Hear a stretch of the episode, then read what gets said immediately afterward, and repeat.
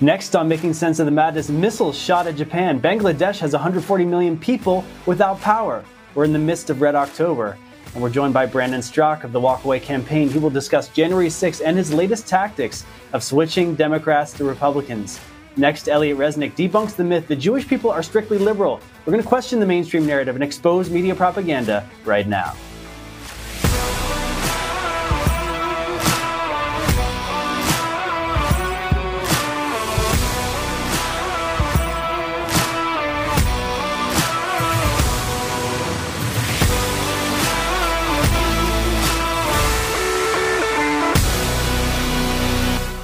Minnesota, Texas, to, to help however they can.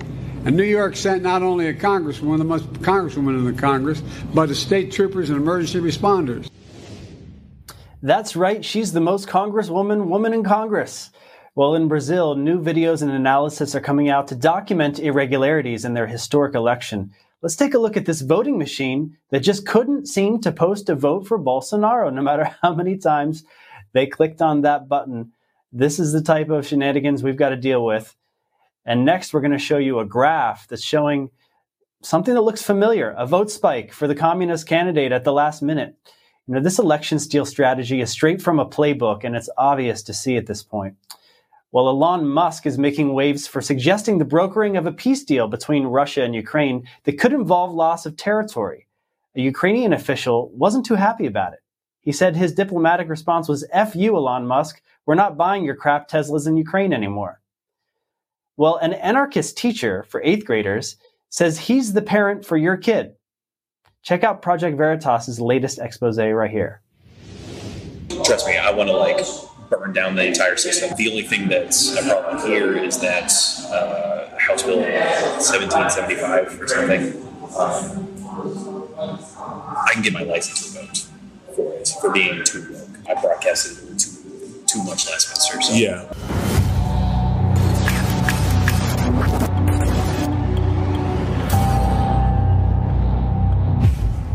Like, um, eventually, you want to like remove Christianity from or uh, religion from progressive thought because yeah. like religion is inherently hierarchical. Deep inside the Sooner State in Tulsa, Oklahoma, we caught up with an eighth grade English teacher from Will Rogers High School who still prides himself on his radical activist fame on TikTok more than he does teaching the students. I have a rather large TikTok following. Yeah. I'm a, I'm an authority figure, so I'm going to give out a Christmas message of like, hey, if your parents don't love and support you for who you are this Christmas, yeah them. I'm your parents now. I love you. Drink some water. Proud of me. What's wrong with that? Uh, I said the word. Yes, that is Tyler Wrynn, who used to be known as Tyler Parks. He used to teach at the Owasso 8th grade center until he resigned last April after these TikTok videos were highlighted by libs of TikTok. Hey, if your parents don't love and accept you for who you are this Christmas, fuck them. I'm your parents now. I'm proud of you. Drink some water. I love you. Bye. Well, those are the types of people who are teaching your kids, so watch out. Well, President Trump is suing CNN in a nearly half a billion defamation lawsuit, and he had this to say on Truth Social. In the coming weeks and months, we will also be filing lawsuits against a large number of other fake news media companies for their lies, defamation, and wrongdoing, including, including as it pertains to the big lie that they used so often in reference to their disinformation attack on the presidential election of 2020. Likewise, we may bring appropriate action against the Unselect Committee of January 6 because, notwithstanding overwhelming evidence, they refused to investigate the massive presidential election fraud which took place, but only investigate and harass the people and patriots who complained and asked questions about it. The rigging and stealing of our presidential election was perhaps the crime of the century, and look at what is happening to our country now. Well, in other news, in the country of Bangladesh, 140 million people are without power. And yes, that is most of the country. Can you imagine if half the USA was without power? That's the number of people we're talking about. And people in nursing homes and hospitals rely on power for their very survival. We must pray for Bangladesh and we will keep you updated as more information comes up because we don't know much right now. This is breaking news. Well, North Korea shot a ballistic missile in the direction of Japan, and Japan issued a shelter order. And the missile crossed over the island and landed in the Pacific. So many escalations are happening right now from a nuclear standoff in Ukraine to tensions in the Middle East and Taiwan. We must be prepared for anything at this point. Well, a down home Floridian gave DeSantis a no nonsense endorsement. Pardon the language on this clip, but this is how Democrats feel about America first when they wake up. Check it out.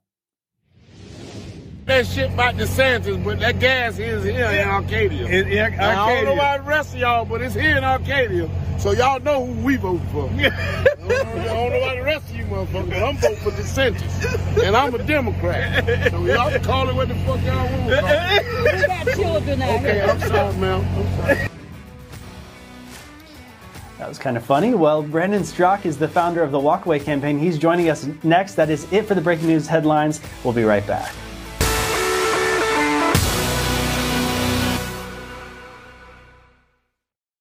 Government induced inflation, taxes, rising interest rates, political instability. All of these can have a crushing effect on our investments, often causing the stock market to go down. But they can also cause gold and silver to go up. Hi, this is Dr. Kirk Elliott.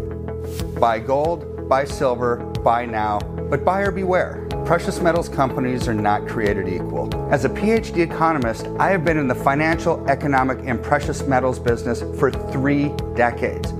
The philosophy of my firm is people over profit. I encourage you to read my bio to learn more about me at kirkelliottphd.com. Now is the time to own physical metals in an IRA, 401k, and outside of a retirement plan. Don't let the government destroy your hard earned assets any longer. Call 720 605 3900 or visit kirkelliottphd.com.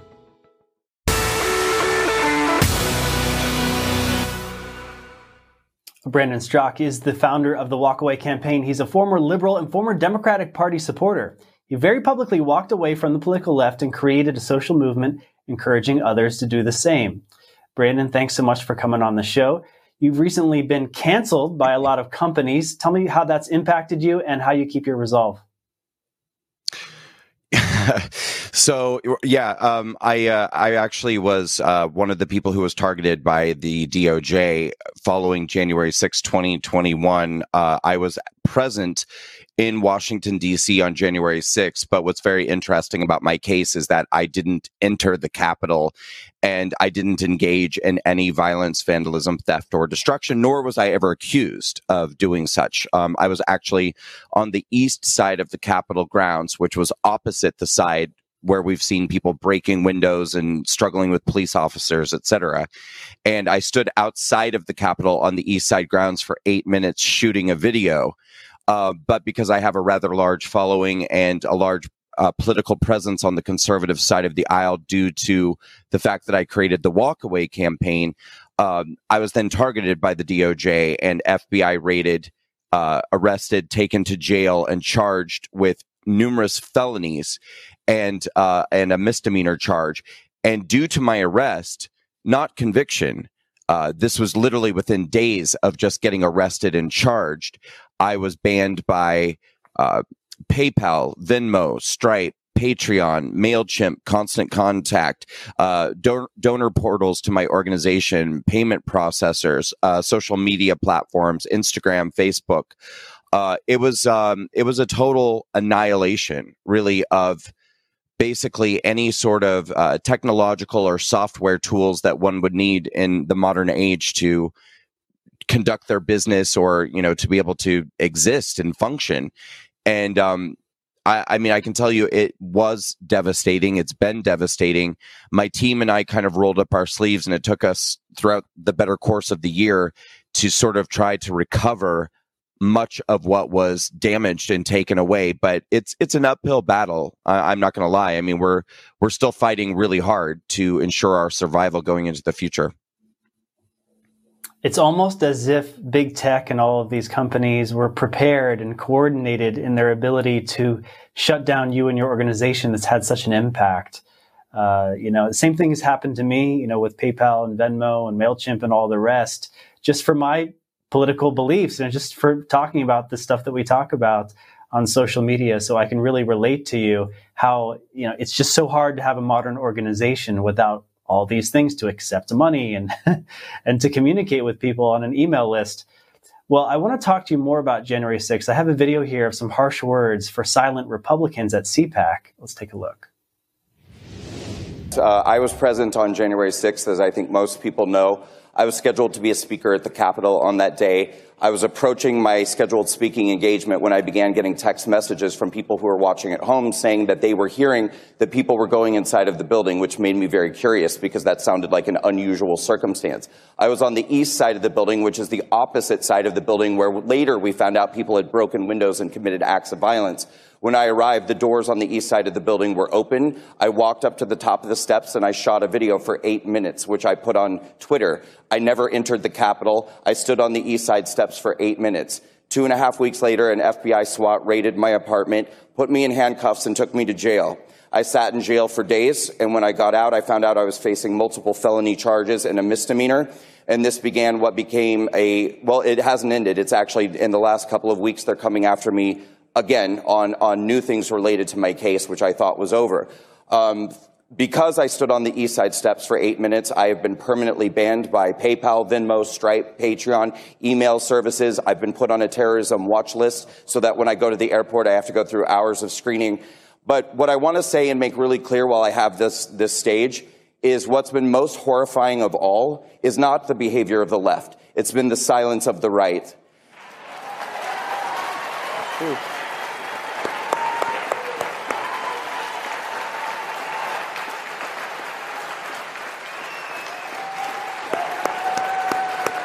And I'd like to finish my point. And I'd like to finish my point. Between the years of 2018 and 2020, nobody worked harder for President Trump than I did. I'll go toe to toe with any person in this room if they think they did more for President Trump than I did. Nobody worked harder for the Republican Party. Nobody got more people to walk away from the Democratic Party and become a Republican. True.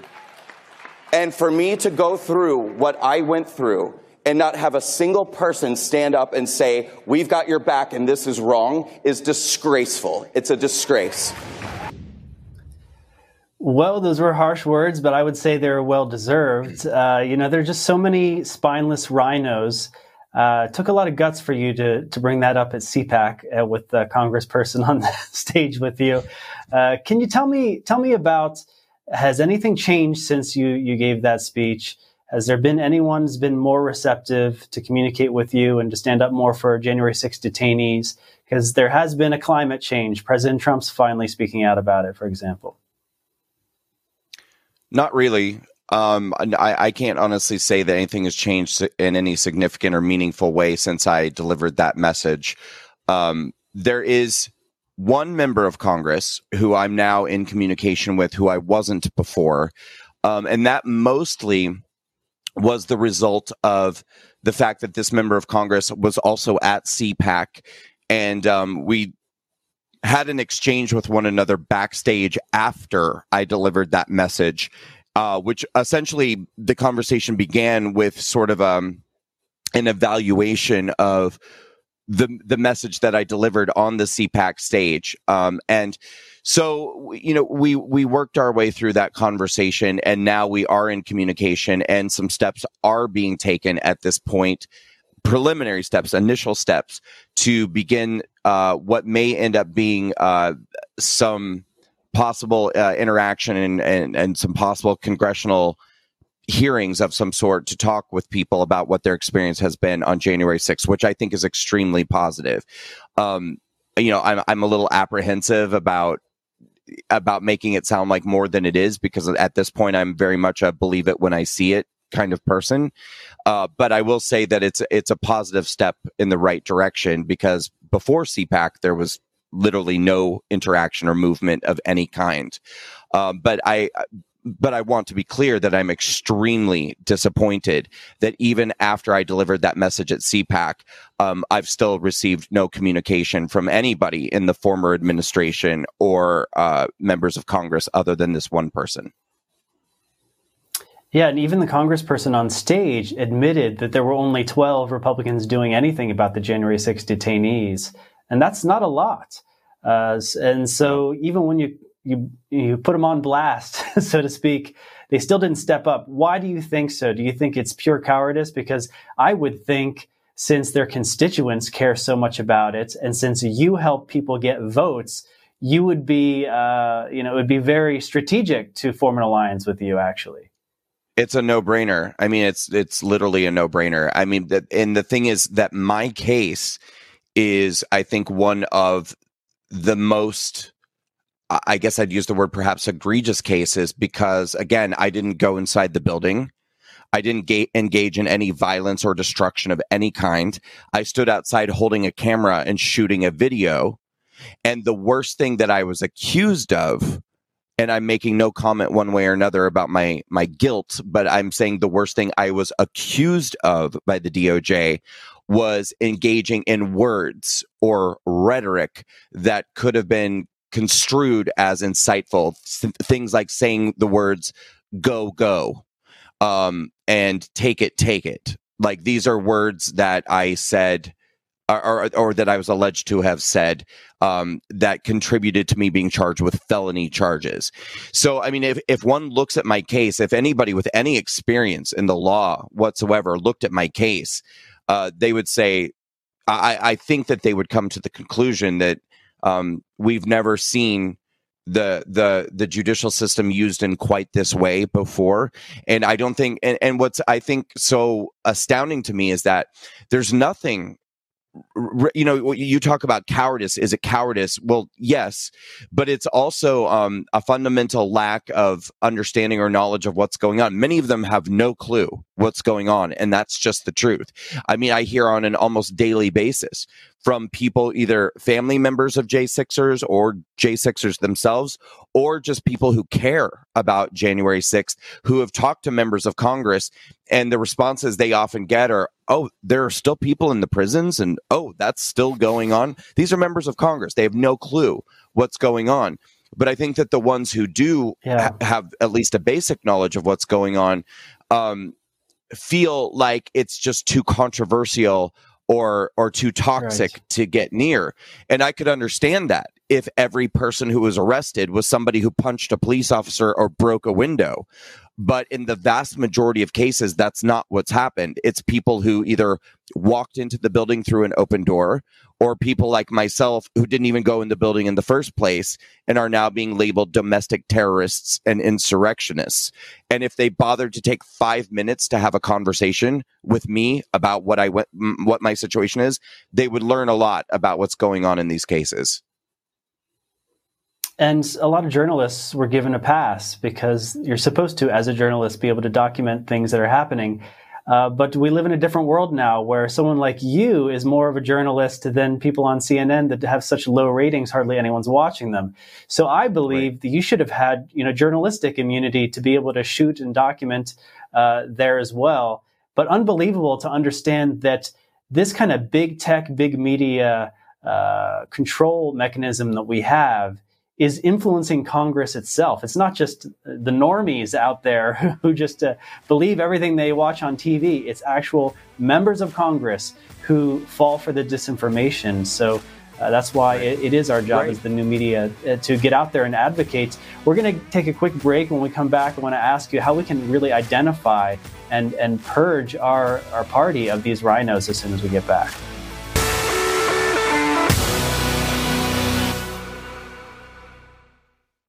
Inflation is out of control. The price of gasoline has doubled in a very short time, and interest rates are set to rise. How do you protect and grow your portfolio to make sure that you do not outlive your assets? Invest in annuities that have rate lock.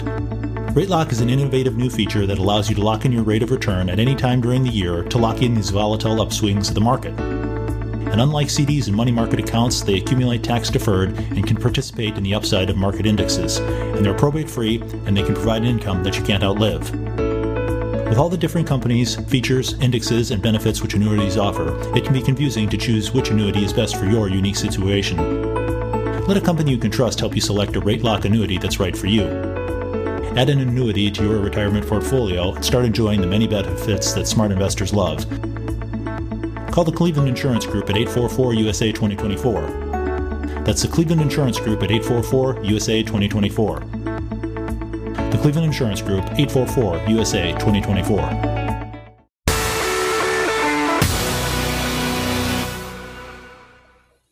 We're talking to Brandon Straka of the Walkaway Campaign. So, how can we identify RINOs? You know, how can we definitively label someone? Is there a way, a litmus test, and how how big of a problem is it at this point? It's bad. I, it's bad. I mean, and I um, as far as a litmus test, I don't know. I mean, I think it's very difficult because there's um, there's a disconnect that goes all the way to the top. You know, I mean, there a lot of people think so right now there's a number of america first uh, people in congress who have kind of become the celebrities of the new right uh, they get a lot of media attention they get a lot of uh, publicity in terms of you know being uh, being kind of the voice of the, the new america first uh, republican movement um, I'm not satisfied with any of them, to be honest with you. Certainly not as it pertains to the January 6th issue and a number of other things that have happened. So it's very difficult because, you know, a lot of people think that because there are a lot of conservatives who think that just because they see somebody on television or uh, in the news and that th- these people are kind of saying the words that they want to hear that that means that these are the people who are representing them well.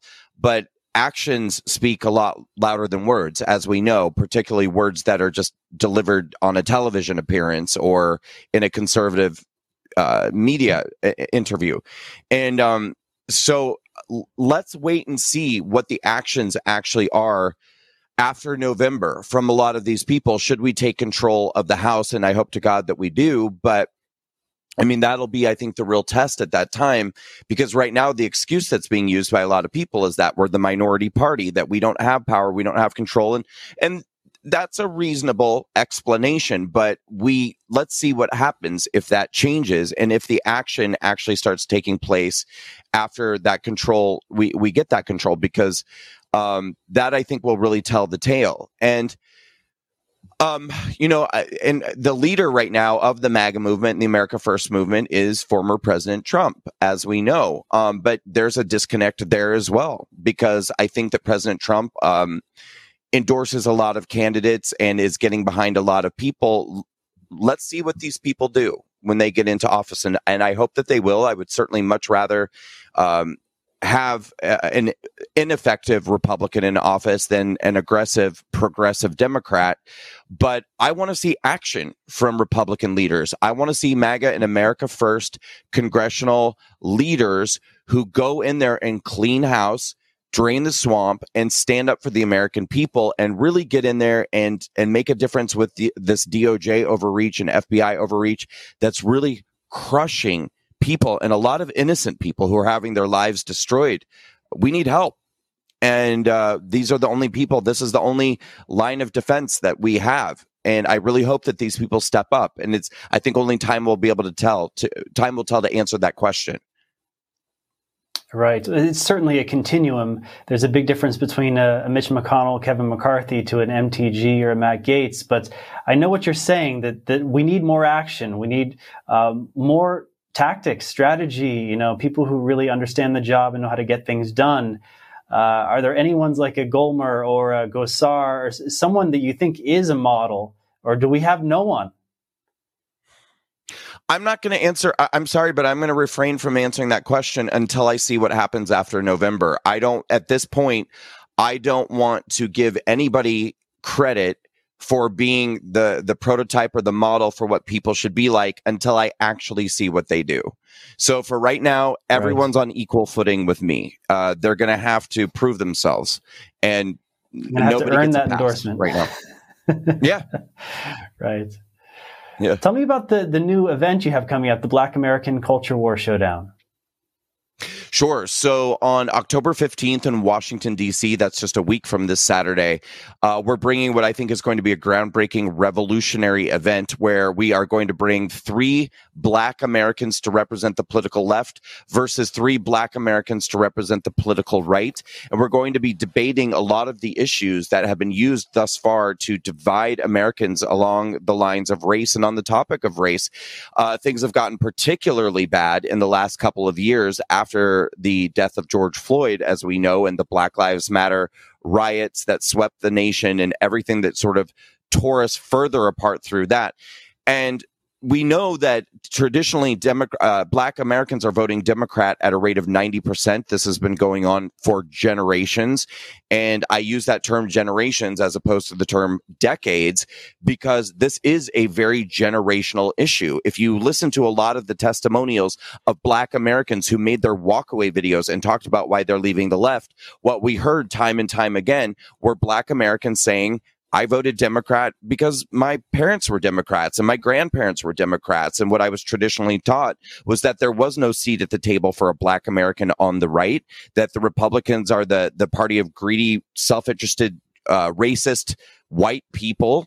And that has further gotten worse and worse as narratives have been manipulated and exploited by the Democrat Party. Narratives about white supremacy, about systemic racism, about reparations, uh, and then how this has spilled over into critical race theory, the Black Lives Matter movement, and how these different narratives have been manipulated to demonize people like Donald Trump while uplifting people like Joe Biden. But if you look at the the history of rhetoric and voting patterns and uh, policies that have been supported, look at Trump and look at Biden historically in their political careers and who supported what and what has done more to uplift the black community.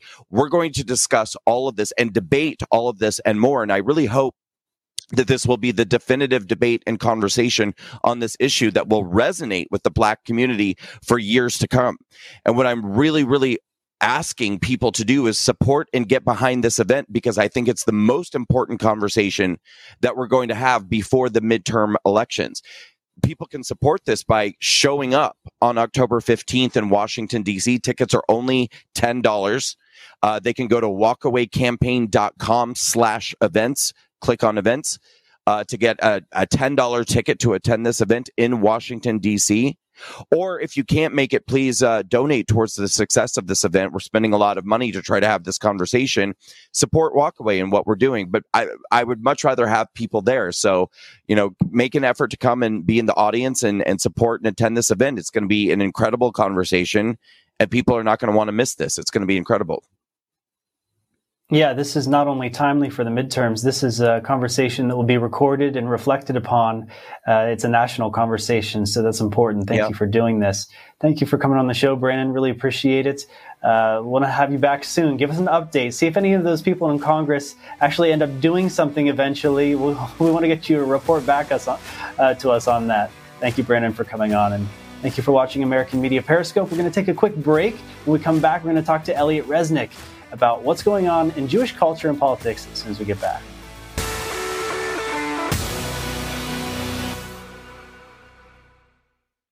Hydrogen is used by health professionals as a powerful antioxidant and the number one tool to fight inflammation. Studies show therapeutic potential in cancer, diabetes, digestive, and heart issues, and essentially every organ and system in the body. This is not medical advice because I'm not your doctor. But if you have any health concerns, I strongly recommend that you learn more about hydrogen. Get educated at holyhydrogen.com and order the best hydrogen generator known to man. Because hydrogen is the smallest molecule in existence, it can pass through the cell membrane and even the blood brain barrier to clear out inflammation and free radical damage where other antioxidants just can't get to. Visit holyhydrogen.com to see the latest technology that elevates your immune system and fights inflammation. Search their research library to see if hydrogen has a track record for helping a health concern you're dealing with. Make sure to use your special American Media Periscope code AMP for $100 off your order. holyhydrogen.com.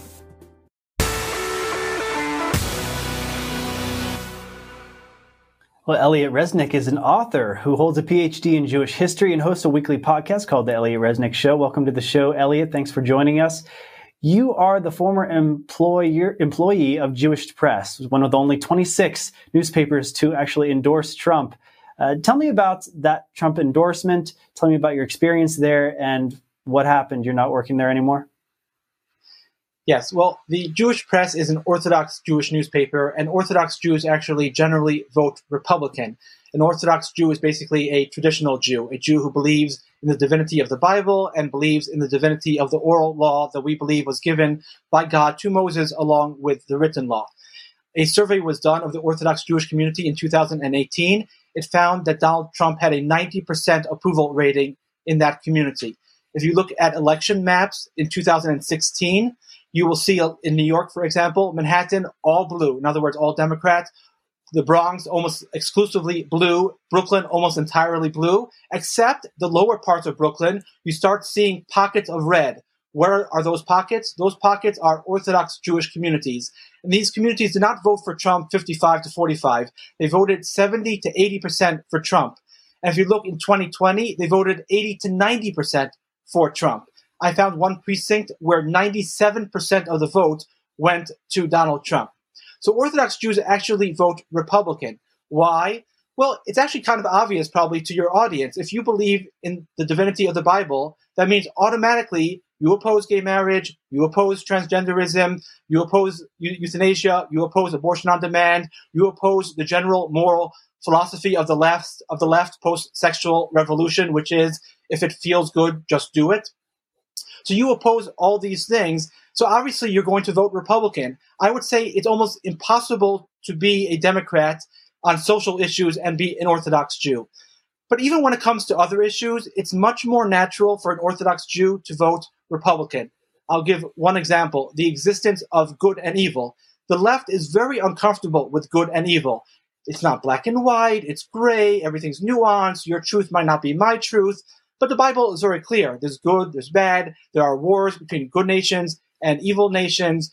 When a criminal does something wrong, he's punished. And that's another point, actually. The Bible believes in free will. If you do something wrong, it's your fault. It's not your parents' fault. It's not your teacher's fault. It's not society's fault. You are not a victim. You have free will. If you did something wrong, you get punished for it. Now you could repent, but only God could give could grant repentance. In a human court, human courts can't see your heart, and so they have to punish you if you do something wrong. So even on these type of issues, it's much more natural for a Bible believing Jew to vote Republican than it is for him to vote Democrat. Now, unfortunately, only 20% of Jews are Orthodox. So you have many Jews who are not voting for Republicans, but our numbers are growing because we have many more children than non-Orthodox Jews do. And just like you had had a revival of evangelical Christians over the last several decades, and unfortunately we've also had a revival of fundamentalist Muslims over the last few decades, there's also been a huge revival of Orthodox Jews in the last few decades. And I think slowly but surely over time, you will see more Orthodox Jews representing the Jewish community in the public square rather than non-Orthodox Jews. I mean, you, you already see it a little bit. Ben Shapiro is an Orthodox Jew. Joel Pollak, a senior editor at Breitbart, is an Orthodox Jew. And there are others. So I think you will see this changing over time. People are not interested in compromises and watered down religion anymore. People are interested in authentic religion. Well, besides demographics and people having more interest in, in religiosity, uh, what are the other things that could cause an evolution or an increase in, in Jewish conservatism? I mean, um, you know, and tell me about the com- the inherent conflict when you have a, a group of people who are supposedly Jewish. I say supposedly because they're not religiously Jewish, right? This like uh, I've heard Jen, Jen, Ben Shapiro say that Jews are one of the most non-religious groups.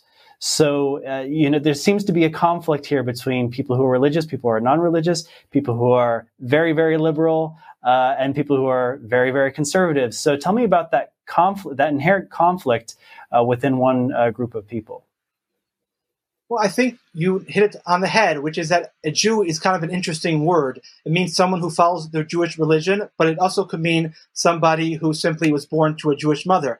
You don't really have that in other religions. Somebody who doesn't believe in Christianity is not a Christian. Somebody who doesn't believe in Islam is not a Muslim. And yet you could have people who don't believe in Judaism, but who are Jews. Because Jew is a religious identity, it's also an ethnic identity. And I think if you don't believe in Judaism, you are often not going to be voting Republican. You're going to be voting Democrat. Now, people could think, well, why isn't it 50 50? If you don't believe in, in, in, the Bible, at least it should be half these, not, these Jews should be voting Republican and half of these Jews should be voting Democrat.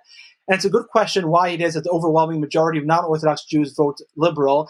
I think one answer, and it's not my original one, but essentially, I think the Jews are, are a spiritual and idealistic people. And God gave them a treasure, which is Judaism. And if you reject that treasure, you're left with a gaping hole in your soul, and you're going to try to fill it with something. And the thing that people try to fill it with nowadays is liberalism and idealistic causes in general. Eh, it could be on the left. It could also be on the right. So, I mean, yes, you have Jews who are overrepresented in communism and socialism and liberalism, but you also take, take libertarianism, for example. All the big names in the beginning of libertarianism were Jews. Ayn Rand was Jewish. Murray Rothbard was Jewish. Ludwig von Mises was Jewish. Uh, Murray, uh, Milton Friedman was Jewish. So Jews are attracted to idealistic um, causes and to fill that gaping hole in the soul that's left there when they rejected Judaism. And um, just another well, example. This real quick, uh, real quick though, I want to ask you about what is it that people worship? Because you mentioned the whole idea of do whatever feels good. So that seems like a worship of the self. And with the uh, kind of authoritarian version of the left is basically that the state is what you worship. It's statism, really. So uh, how do you frame it in your own mind if you're if you're rejecting God and His law? Uh, what are you choosing to worship in its stead? So people do say the state. I tend to think it's more than just the state because I think you see the left is very willing to break the law and defy the state when their values are at stake. So, for instance, marijuana. It's illegal to smoke marijuana based on federal law, and yet leftists completely ignore this law. In New York, I believe in California and Colorado, they, they ignore it. They defy federal law. They just don't care. Same thing with illegal immigration.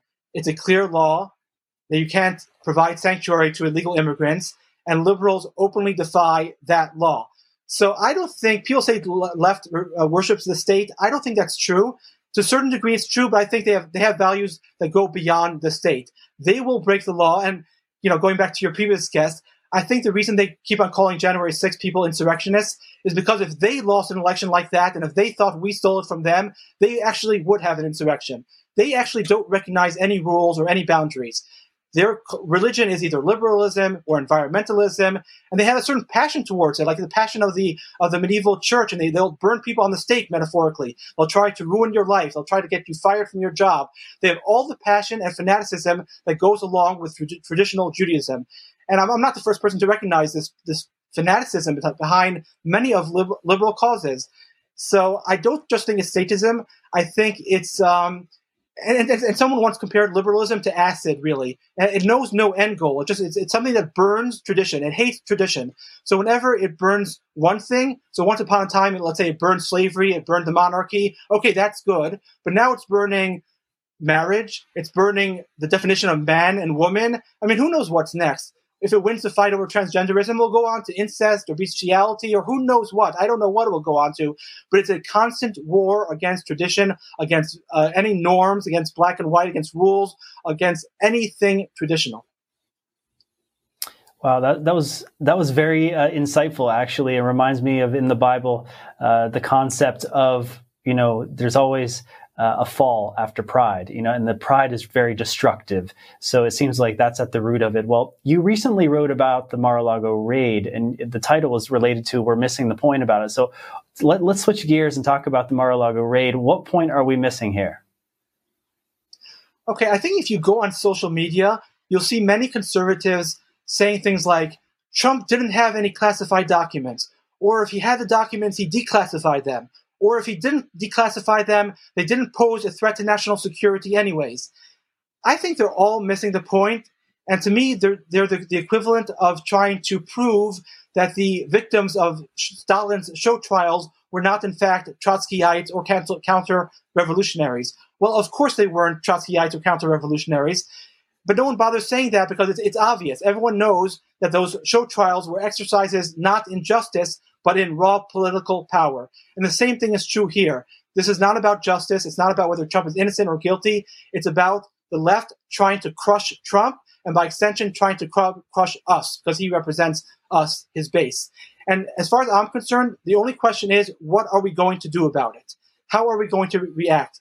And I actually think if there, if Trump gets word that they're about to arrest him, Trump should put out a public statement calling on 50,000 of his followers to surround his house with weapons. And when the FBI comes to arrest Trump, those 50,000 followers should say to the FBI, if you arrest Trump, it's going to be over our dead body. Now the ball's in your court, your move. Well, Now, people- yeah, that would be a bold move for sure. Uh, but you know, you're basically saying we should kind of ignore all the legal minutia of this uh, this situation because the point is they just wanted to get Trump. If it was if the shoe was on the other foot, uh, we would never do this to the left because we respect uh, the law regarding uh, former presidents. So this is just on its face absurd, and and we just need to go with one talking point: the principle of they're just trying to get Trump no matter what. Right, that's 100% true. But I think also the left knows no boundaries, it recognizes no rules. The leftists will not stop until we force them to stop. I, I hate to say that. No one likes to break any rules. I love to live in a civilized society. But if you live in a civilized society and only one side is willing to break the rules, then the other side has two options. Either it lets the side breaking the rules to win. What does, does that mean in that case? That means letting the most glorious country in the history of the world, besides ancient Judea, which was founded by God himself, but besides for that, this glorious country, founded by George Washington, Thomas Jefferson, James Madison, Patrick Henry, Thomas Paine, letting that country go down the drain and letting the leftists destroy it. The other option is to break the rules ourselves. And by the way, this is the basis of, I think, Christian just war theory. Christians don't generally generally like killing people, but the just war theory is well, we have two options: either we let evil prosper and win, or we fight back and defeat evil so that we can preserve a good world. So that's our only two options right now. Either we let the left win and destroy this country, or we do whatever it takes and match their tenacity. And yes, perhaps break the law if we need to, but only if we need to. But we have to stop them one way or the other. The other option is to let them win, and that to me is not an option at all. Well, you know, I hear what you're saying, and I totally resonate with the idea that we on the right have been way too weak, full of cowardice, spineless, and unwilling to be as aggressive for our agenda that should we should be aggressive for. We should be aggressive, not necessarily physically aggressive, but I'm talking about, uh, you know, just metaphorically speaking here, we need to be as aggressive for family, for truth and justice, for uh, godly values, and yet we we hold back, right? And I think a lot of it is individualism, just want to be left alone, you know, and just you know whatever whatever it is, uh, we need to stand up and, and create a boundary.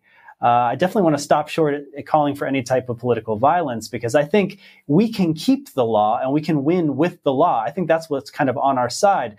But I wanted to ask you about the piece that you wrote before the 2020 election for Newsweek under the title that, you know, is In Defense of Trump's Character, because a lot of people think he's the type of guy uh, that sleeps with Stormy Daniels and speaks bad about women, and he's just a blustering New Yorker. Um, but you had, uh, you know, a different perspective. Can you tell us about what you think about Trump's character that's very, that's actually good? Right. So, I mean, obviously he's not flawless, but I do think he has certain unique qualities that really are a model and an example for the rest of us. And I'll give you a few. For instance, I love his work ethic. He loves working. He always, I mean, some people think the point of life is to relax and go on vacation on a beach somewhere and sip a tequila, and that's paradise on earth. But no, it's not. God did not put us on earth to vacation. He put us on earth to produce, to accomplish, to work, to, to, to, to, to do things. And Trump, I mean, I'll give you an interesting fact, which you may not know, and most of your, your, listeners uh, probably and watchers do not know. Trump was the first president in 150 years not to own a pet. Not since Andrew Johnson in the 1860s has a president not owned a pet. And even Andrew Johnson, he didn't really own a pet. He had some mice that he found in the White House that he used to feed every single morning. Before him, you have to go back another 20 years, 170 years, to James Polk to find the president who didn't have a pet. Now, I'm not saying pets are bad per se, but pets kind of symbolize the kind of sedate, domestic, calm life. And it, that's not just, it's just not in Trump's character. He always needs to produce and to accomplish. And I think it's a model for the rest of us. I think it's a great part of his character. Another part of his character that I love is he doesn't dwell on the past. He doesn't dwell on past foibles. If he makes a mistake, he moves on. I mean, you recognize it. You need to recognize mistakes in, in order to behave better in the future, but he doesn't dwell in the past we live in a society where people go to therapy and they focus on their childhood and their parents and their teachers and they're, vic- they're victims of the past and they, they become prisoners to their own mental construct. Trump doesn't do that. If he makes a mistake, that's it. It's in the past. Move on. I love that about him. Another thing, I love the fact that he champions excellence. We live in a society where we give kids trophies, participation trophies, just for showing up to the match. We um, Robert Bork once said that we spend so much trying, time trying to build kids' self-esteem without, uh, and we would better use that time to give the kids skills and knowledge that would justify that self-esteem. I mean, basically, we worship mediocrity in this country. Trump is the opposite. He loves and champions excellence. He can't stand not being excellent. He can't even stand the thought that his inauguration crowd might have been smaller than Obama's. Now, that's not a big deal considering that only 4% of Washington, D.C. voted for Trump, so it would make perfect sense if his inauguration crowd was smaller than Obama's. But Trump just can't stand being second. Now, maybe he overdoes it, but I love the fact that he, he loves being excellent. He loves being first. I think it's great. I think we need to really, that, that, that should rub off on us. We should always go and try to be the best. And I'll just mention one last thing. He's fearless. Most politicians are not fearless. Trump will, generally speaking, with very few exceptions, will generally say and do what he thinks is right, and he doesn't care. I think that's so important because so many of us were constantly thinking, what, what are my friends going to say if I say this? What are they going to say if I do that? And Trump just says and does what he thinks is right. And first of all, you'll be rewarded in heaven automatically no matter what. But even down here on earth, Trump won the presidency doing that. So you even see that you don't even lose. Every other politician is always scared to say or do the right thing. Yeah. He said and did what he thought was right, and he was rewarded here, not just in heaven, even here down on earth. And I think that's such an inspiration for the rest of us to say and do the right thing and not be scared. Yeah, politicians have become synonymous with complete, being completely fake and inauthentic. So that is quite refreshing to hear someone tell it like it is. And another thing that I think is unique about Trump is that he's able to forgive people who have maybe crossed him slightly in order to form a strategic alliance if necessary. But then if you really cross the line, uh, he goes after you, you know, and I think that's that's smart. You don't just let people like give them a pass and let them walk all over you. And so I think he walks that line very well. Well, we're going to take a quick break. When we come back, and I ask you about your, your book, volume three here of Movers and Shakers, where you interview just some really high performers, and people who are pretty big in the political world as soon as we get back.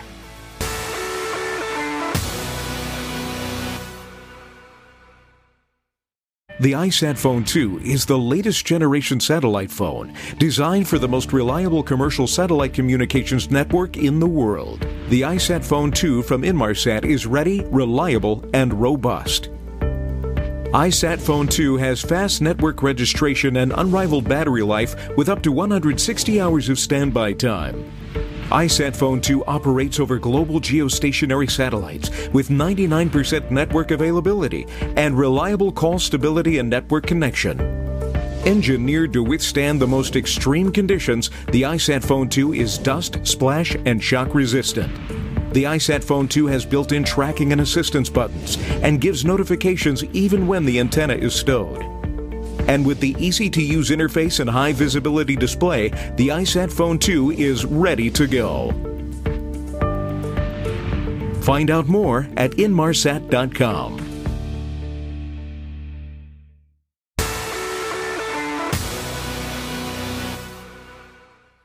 We're talking to Elliot Resnick. And uh, Elliot, you interviewed 250 people over your career and put 180 of these interviews into three books. The latest one out called Movers and Shakers, Volume 3.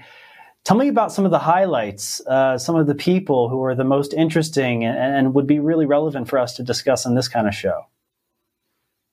Well, like you said, I have interviewed many um, well known people, people like Ben Shapiro, David Horowitz, Laura Loomer, Charles Krauthammer, Heather Mac Donald, Charles Murray. But the people I find most interesting, and I'm not excluding those people, by the way, but the people I find most interesting are the people either from whom I learned something new that I did not know before, or people who are passionately fighting for a cause. And if it's for a cause in which they're the underdog, then I like them even more. So I'll give an example of somebody who I think falls into both categories. Her name is Nina Teicholz. She wrote a book called the big fat surprise why butter, meat, and cheese belong in a healthy diet. And I interviewed her actually twice. Once for the Jewish press, and that's how she made it into one of my books.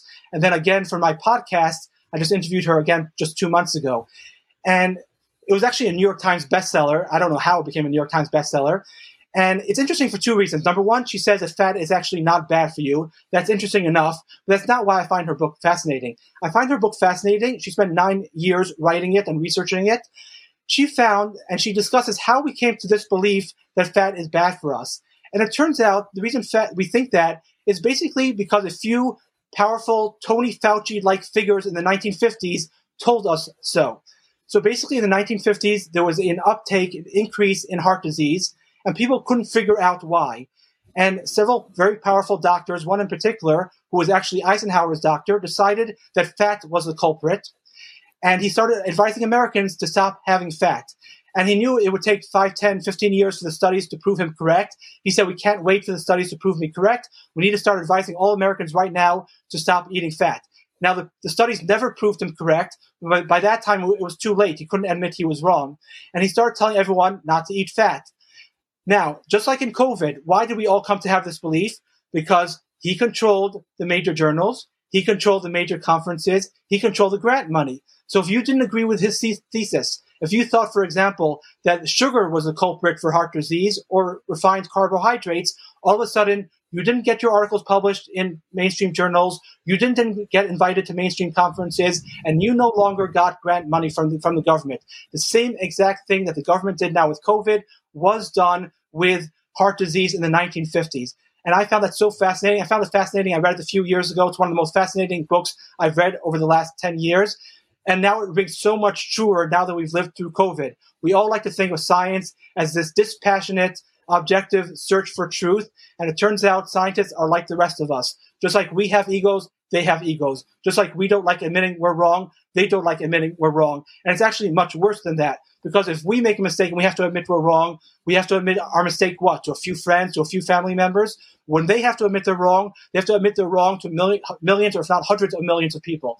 And people like Tony Fauci or this doctor from the 1950s, their egos are way too big to tell hundreds of millions of people I was wrong and some community doctors, you know, in some local clinics were correct. And so they just stick with it. And that just shows how much uh, power uh, how much power they have. This is a, a, institutional issue where they, they control the incentives for, for so many different things, so many millions of dollars. Uh, that's a lot of power. And we usually think power resides in the White House or maybe at the Federal Reserve, but to understand that it can reside there can really wake us up. So that was probably a big wake up call for you and for everyone who, who understands these types of things. Uh, tell me a little bit about uh, Laura Loomer. You know, when you interviewed her, I think she's a fascinating character. Yeah, I like her a lot also. I mean, and you know, one thing people say about her or people like her is, "Oh, she's a little cuckoo." I always have one response to that type of argument, which is everyone on the left right now believes a man could be a woman and a woman could be a man. So that automatically makes Laura Loomer more normal than half the country. Off the bat, right there. Number two, when you start fighting like her and you start doing the things that she does, then you have the right to start saying she's cuckoo. Until then, you have no right. She and a very few others are actually highlighting and doing the things that need to be done. When Twitter banned her, she didn't just go home and go to bed and say, well, Twitter banned me. What could I do? End of story. No, she went to Twitter's headquarters and she handcuffed herself to Twitter's headquarters to highlight the injustice that was done to her. These are the type of things we need to do if we want to win the culture wars going back to the earlier question when you said talked about, and I agree with you, there are many things we could do before we get to anything which is illegal. And I'll give a perfect example. I, I mentioned before the marijuana and illegal immigration, which left defies the law. Around five, ten years ago, the Supreme Court said gay marriage is legal. The Constitution, the, the framers of the Constitution, gave all Americans a guarantee to have gay, um, gay marriage. Of course, that's absurd on its face. And there was a judge in Alabama, Judge Roy Moore, who said, I will not recognize gay marriage in Alabama. I will, in my courthouse, in whatever jurisdiction, that I have, I will not recognize gay marriage. But he was the only one in Alabama who did that. Imagine if every judge in Alabama did that. What would the federal government do? Come down with the army? Let them. Let's raise the ante. Let's not lower the ante. But we didn't. We only had one judge, Roy Moore. So the entire left easily defies the marijuana laws and immigration laws only one conservative judge in the entire country was willing to defy the Supreme Court when they said gay marriage is legal, when obviously it's absurd to, to think that the founders had yeah. that in mind when they framed the Constitution. So Laura That's a really good example. Person. Because because it shows that what we're missing here is, is is courage and conviction, conviction in our values. Because if you really believe in the Bible, if you're really uh, religious, you would never uh, sanction that type of thing. So uh, yeah, you know, that really brings that to the surface. Uh, tell me, uh, let's switch gears and talk about January 6th because you were there, uh, you know, and I don't, I think this is a big part of your story. I don't want to miss out on this. We only have two minutes in the show left, but tell me about your January 6th story.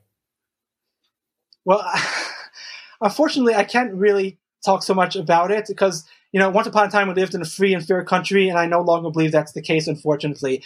But I will say, as far as I'm concerned, what happened that day was not an underreaction, was not an overreaction. I believe it was an underreaction.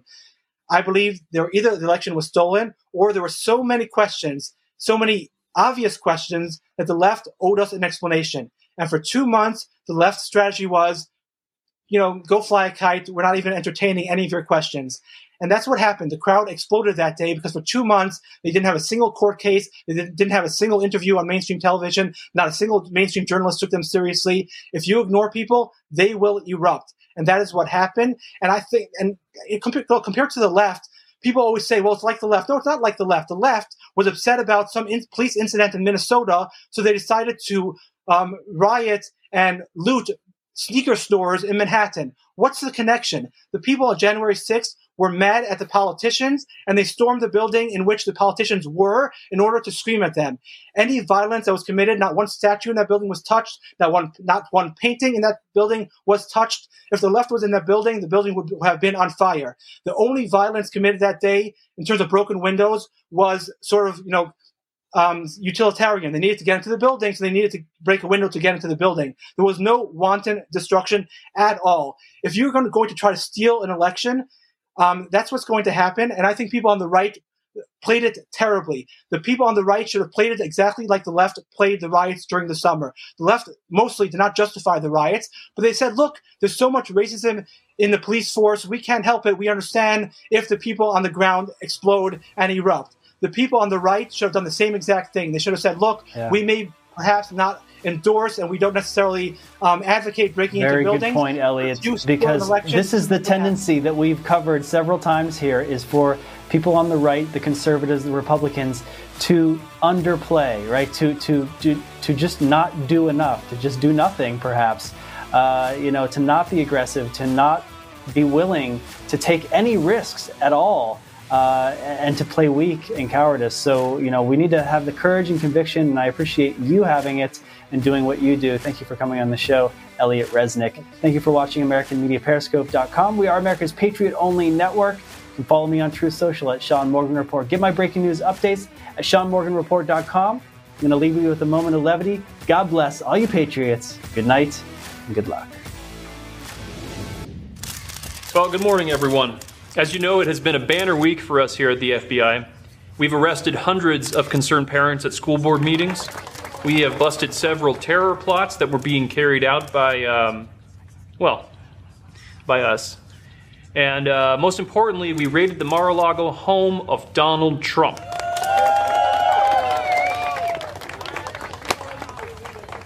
So, of course, the purpose of this press conference will be to uh, reveal the items from Trump's safe that we have recovered. And Agent Skolder here will be demonstrating, uh, uh, showing to us the first of the items. Yes, thank you, Agent Mully. First up, we have thousands, and I mean thousands, of McDonald's receipts. The guy ate a lot of McDonald's, and it appears he tried to flush this one down the toilet despicable. Well, we also have here an item of note a giant bottle of tanning solution.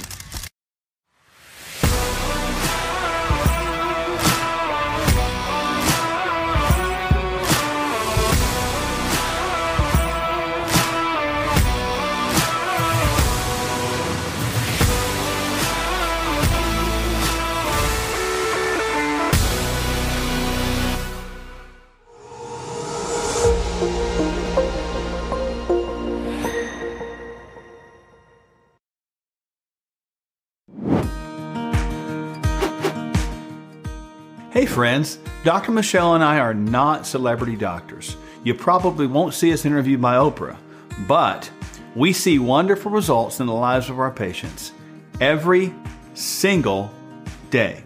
We see results.